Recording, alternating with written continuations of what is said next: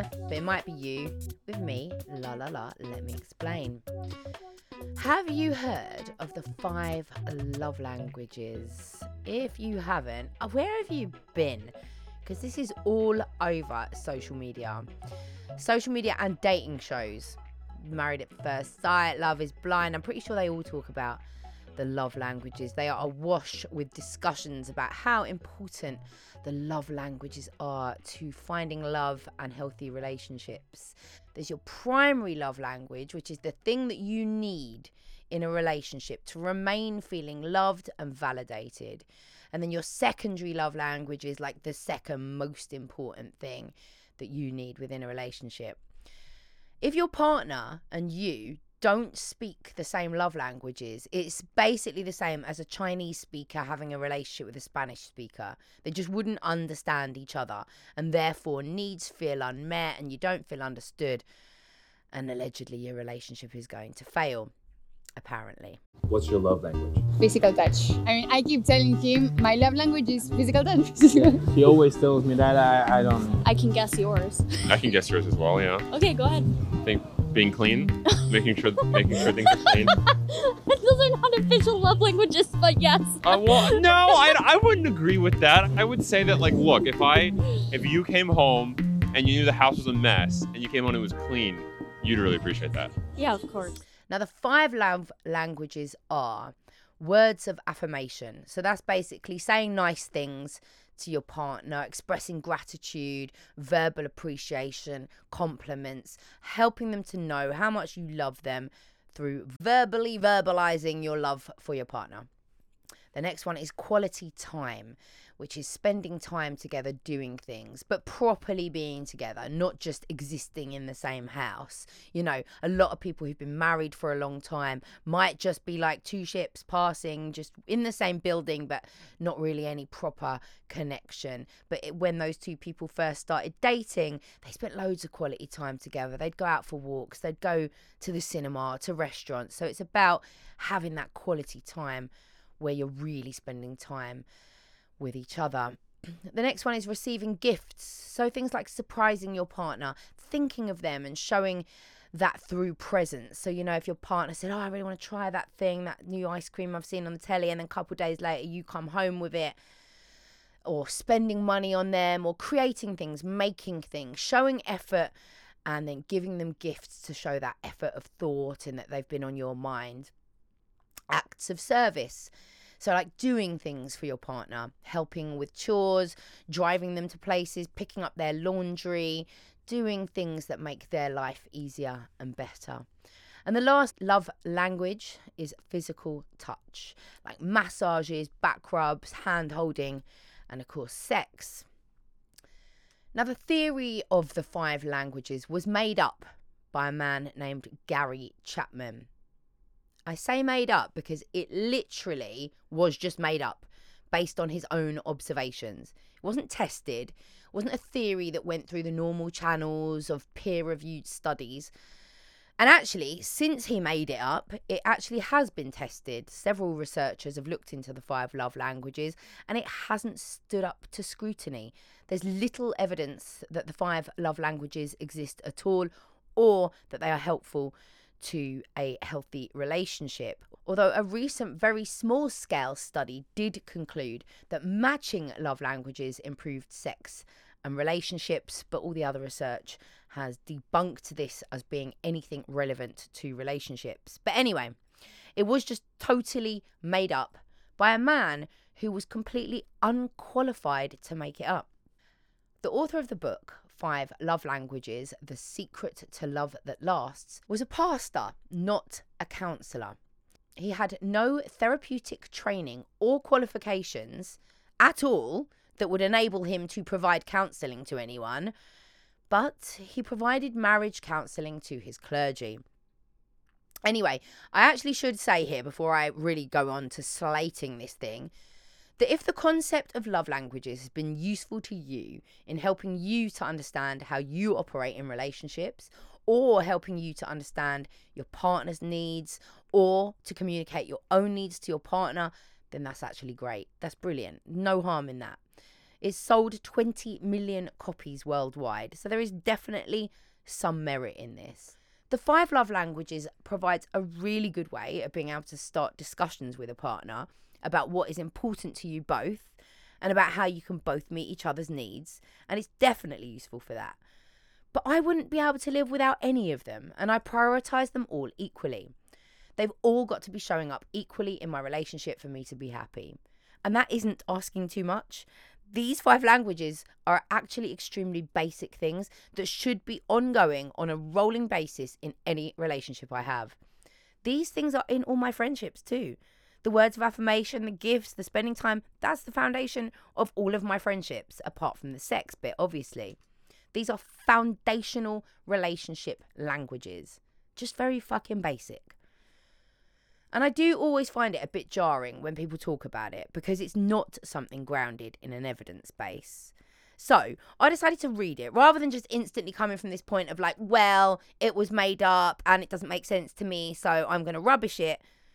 I thought, let me read this book. And I cannot actually tell you how fucking horrified I was when I picked it up. And I don't know why nobody's talking about this. Everyone's just like, yeah, learn your love language from this man who completely made it up. But nobody's talking about the contents of this book, which are actually wild. I'm going to tell you about a particular chapter that's really blown my mind.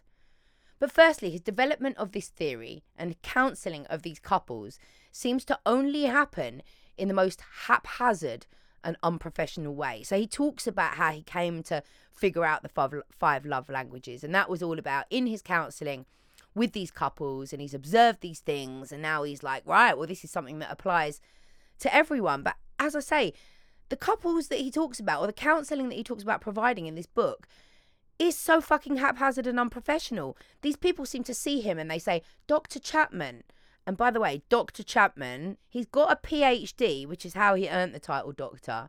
His PhD is in adult education, not therapy, counseling, love, anything like that. Adult education. Anyway, so these people randomly see him in the supermarket or on the bus or whatever, and they say, My marriage is falling apart. And then every single time, he basically establishes that they're not having their needs met, both parties, and then he gives them behavioral tasks to do so that their partner's love language is known and that they start speaking each other's love language, and then everyone apparently just lives happily ever after. No thoughts ever are applied to like what might be going on, like what's behind it all. Why does this person need words of affirmation? Where does that come from? What is behind it? But instead, this is all just about plastering over everything by being more intentionally loving. Not wondering why does your partner need more physical touch, but just that just give them the physical touch. So everything is just plastered over. So it's great, but not great. Do you know what I mean? Like it's great because yeah, actually some of these things really work and actually if you are in a relationship and you do start doing these intentionally loving things, it's likely to improve. But if you ignore all the whys and how you got to that point in the relationship, then nothing really is going to change just by employing these behaviours. But the book is actually better than the social media interpretation of it, though. The social media version that I've seen commonly is all about my love language. What's my love language so you can meet my need? But it, but actually the book is much more about emphasizing the importance of thinking about learning your own partner's love language and meeting their needs. It's not about your love language. So yes, and that's great. Like it is important to want to meet your partner's needs. But it does this by making suggestions. So he asked this couple, who have got into like problems with each other and he's trying to get them to use the five love languages in, in, in their household. He, he asked them to list examples of the things that they love about each other. And this couple give this list of examples like she keeps the house clean and orderly, she makes dinner three times a week, she chauffeurs the children to all their activities, and he is aggressive in his work the lists are sort of weird and shallow and they don't speak to being the lists of two people who adore each other or even like each other or even actually have personalities. I actually don't believe half these conversations even happened. The ones that are in the book, these people randomly coming up to him and saying, Hey, can you help me? I actually don't believe they happened. Or I sincerely hope they didn't. But they're all the same unhappily married people who don't even seem to like each other anymore And it is very gender normy, very rigid roles, very traditional conservative wives type stuff. And it's mainly the complaints nearly in all of these marriages are women who want their husbands to do more chores. And then he calls that an act of service and tells her to never nag about the husband doing more chores, but to kind of emotionally manipulate him into doing more around the house. But I really question is her love language actually acts of service? Is her love language acts of service because he's not doing those acts? You know, of course, if your husband is not contributing at all in the home to domestic chores, then of course the one thing that you really, really, really want from your husband is some help. That doesn't mean your love language is acts of service. They are acts of service, which they are of service to himself too. Basic things like taking the bins out. If he was equally doing those things naturally because it's his responsibility, then would her love language still be acts of service? That thing is happening. My love language doesn't need to be acts of service if those things are already apparent in my relationship. Hi, guys, it's me, and I'm here to tell you about another Sony Music Entertainment podcast. Now, I know you all like to have a deeper look and get under the skin of a subject, otherwise, you wouldn't be listening to me deconstructing hot topics and getting into the nitty gritty with all your dating dilemmas. So, I think you're going to love getting curious with the fabulous Jonathan Van Ness from Queer Eye. Every week, they deep dive into conversations with a variety of experts on some really, really important and eye or ear opening topics like the history of abortion and the science of sleep. Get excited, get curious, and listen to Getting Curious wherever you get your podcasts. Do you ever wonder how celebrities order food? Like, is Sarah Paulson a Diet Coke or a regular Coke girlie? Some peasant coke? No. Or how does Sofia Vergara order a pizza? No, no, no tomatoes. I cannot eat tomatoes. Tomatoes? Yes. Are you cool with mushrooms? Not really. If these are the details you need, and I know you do, I have the podcast for you.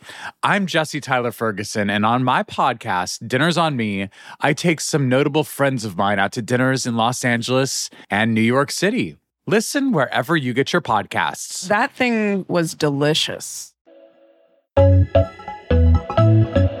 Imagine my horror when I got to the chapter Loving the Unlovely. So it starts with Chapman strolling around the gardens of a campus, a university campus, where he randomly bumps into a woman named Anne, who he happened to have counselled before. And she asks him, Dr. Chapman, is it possible to love someone who you hate? And he replies, That is one of the most thought provoking things I've heard. Let's discuss it next week. You know, like if a woman stops you and your wife in a campus to tell you that she's struggling to love someone that she hates, you should probably ask her if she needs to talk. You should probably ask, like, wow, are you okay? Why do you hate him? What what's happening here? Not just be like, wow, deep. Let's chat about it next week, babe. Which is what he did. Probably didn't call her babe, but you know what I mean. He then goes on to say that the previous week, Anne had told him that she had been pleading with her husband to come to counselling, but that her husband had told her that there's nothing wrong with him and it's her that's got the problems. It's her that needs to counsel him. Dr. Gary says that after 10 years of constant condemnation and criticism, Anne's husband had killed her love, destroyed her self esteem, and depleted all of her emotional energy. At no point when he's literally recognizing and making these statements, at no point does this man consider that this woman might need to be liberated from this hell. His Christian views, and he is a fundamentalist Christian pastor, means that staying in this marriage is of utmost importance over and above one's own needs. And he is clear, actually, in other parts of the book. He writes about physical abuse and, and, and domestic violence. He's very clear that abuse in any form is not acceptable in other parts of the book. But this makes me think he doesn't even know what abuse is because Anne's relationship, as he describes it, is definitely abusive.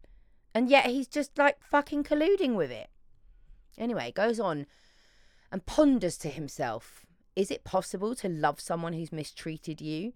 And then he recites a Bible verse Love your enemies and do good to those who hate you. He tells her that Jesus says that if you give love, it will be given to you. Forgive your haters and love them. Basically, in not so many words, it sounds as though what he's getting at is love your abuser and love will be given to you. He then suggests to Anne that she should try speaking her husband's primary love language for a week. So, all of this she's told him, and he's just like, you know what? Speak his love language. Really put an effort into loving him. And she says, I just don't know if I can ever love him again after all he has done to me. This woman is fucking begging for help. She is begging for permission to leave. He's made a suggestion for improvement and she said I just he has done so much to me. I don't know if I can ever love him again and nor should she be forced to try. Women in religious backgrounds often get trapped like this, like staying in the marriage against all odds is more important than your own sanity, your own right to live free from abuse. She is saying, I'm done. He has done things to me to make me not love him. But the doctor of adult education doesn't listen. Instead, he asks if she's spoken to any of her friends and what they think about it, because obviously what she's saying about it is less relevant than what other people think about it. And you know how she responds? She says that her friends have been saying, get out. They all say, get out. He will never change. I mean, if there isn't a bigger red flag glaring in this man's face to say that this woman's life is in danger, help her. I mean, Jesus would be definitely telling her to get the hell out. But no. Instead, Dr. Chapman says he recognizes that she's torn because of her religion and he says that he's sympathetic to her struggle. He then tells her about the Bible saying that you should do good to those who hate you. And he asks her, Has your husband ever treated you as an enemy and not a friend? And she quietly says yes. He then asks her if he ever curses her. And she says, Many times. Dr. Chapman asks Anne, Has your husband ever mistreated you? And she says, often. And then he says, Has he told you that he hates you? And she said, Yes. Then he tells her he'd like to do an experiment to see if the five love languages could save their marriage. Clearly, everything that she said up until now sounds like this is a really a marriage worth saving. And he tells her that because Glenn, her husband, isn't interested in saving the marriage, that this is all on her. It is all on her responsibility to make this work. He says if we are kind and loving towards people, then they are kind and loving towards us. What is this? What are you telling the victim of domestic abuse that what? The reason that you are not being treated in a kind and loving way is because you were not kind and loving enough to him? The blaming her for this abuse is just insanity and so dangerous. Anyway, they established that her love language is quality time and that Glenn's love languages are physical touch, oh, fucking course it was, and words of affirmation. Dr. Chapman then tells Anne to ring her abusive husband and say, I want to be a better wife to you. Gary tells Anne to accept whatever response Glenn gives and to do what he says and not complain. And then, obviously, because his love language is physical touch, she has to start getting physical with him. Anne, of course, is like feeling fucking sick at hearing all of this. She's sitting here being told, but you know, she definitely reached out for help, and she's now being told, you know what, don't say anything, be a better wife, and fuck him as much as you can for the next six months. So then Anne asks about sex, saying that actually she's felt really used during past sex with Glenn. She says, but he acts like I'm unimportant and then jumps in bed and uses my body. So Gary suggests physically touching Glenn and saying nice things to him and renewing a desire for intimacy by being really nice to each other outside of the bedroom. And then eventually God will help you find your way back to a mutually satisfying sex life. Thank you, God. He literally says, Certainly, we do not have warm feelings for those who hate us. That would be abnormal. But we can do loving acts for them. That is simply a choice. We hope that such loving acts will have a positive effect upon their attitude and behaviour and treatment, but at least we have chosen to do something positive for them. When I was reading this, I was like, oh my God, I, I feel like maybe I'm hallucinating. Are these real words in a real fucking book? Because this is literally the opposite of what you should say to someone in an abusive relationship who has reached out to you for help, as if loving him wrong has caused the abuse. But Anne went off to be a better wife and meet her husband's physical touch needs and never complained to him. She had to write all her nags in a book. So every time she felt pissed off or something she wanted to raise with him, she had to keep her mouth shut, write it in a book, and never tell Glenn what was in the book. And basically, apparently, it worked. And they lived happily ever after. Glenn never went to counselling because he's a cunt, but apparently he told the whole community that Gary Chapman is a miracle worker. I actually really hope that Anne is okay, and actually, I very much doubt that she is. It sounds like Anne was just forced into a position where she could avoid abuse by being just silent, docile, subservient, and meeting all of her man's needs. This is not a love language. This is not a relationship theory. This is some bullshit, made up nonsense to keep people in marriages for as long as possible, regardless of what is happening to them in those marriages. So, this is why I can't take the five love languages seriously. I cannot take unfounded advice from an unqualified man who claims to be a relationship expert, but who boldly writes about very clear domestic abuse in the most irresponsible and dangerous way. 20 million people have read this. How many are people who should have been told to listen to your friends and get out, but instead stayed and shut up and tried to be better wives? I cannot bear the thought of it. So, yeah, basically, fuck the five love languages. It is not very loving at all. So there we go. I, I, and honestly, I don't want you to be left feeling like, ah, I've, I've loved the five languages. They've really helped me. Like, and now I can't love them. No, that's not what I'm saying at all. I'm saying just be aware of the people who are teaching you these things and don't read the bloody book. Anyway, that has been the Monday over for another day. I'll be back on Wednesday and Friday. And I'm sure you'll hear me again. I hope you will. Listen, follow, subscribe, all that jazz. La la la, let me explain. This has been a Sony Music Entertainment production.